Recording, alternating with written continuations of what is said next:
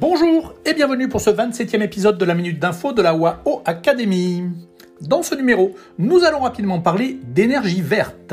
Selon les statistiques publiées en Chine cette semaine par le Bureau national de l'énergie, les nouvelles installations d'éoliennes terrestres ont augmenté de 65%.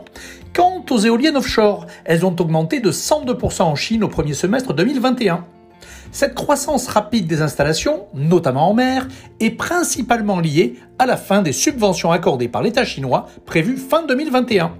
Avec seulement 40 bateaux en opération, les entreprises travaillent jour et nuit pour que la Chine devienne numéro 1 du marché mondial des éoliennes en mer devant le Royaume-Uni. Allez, à très vite pour un nouveau podcast et portez-vous bien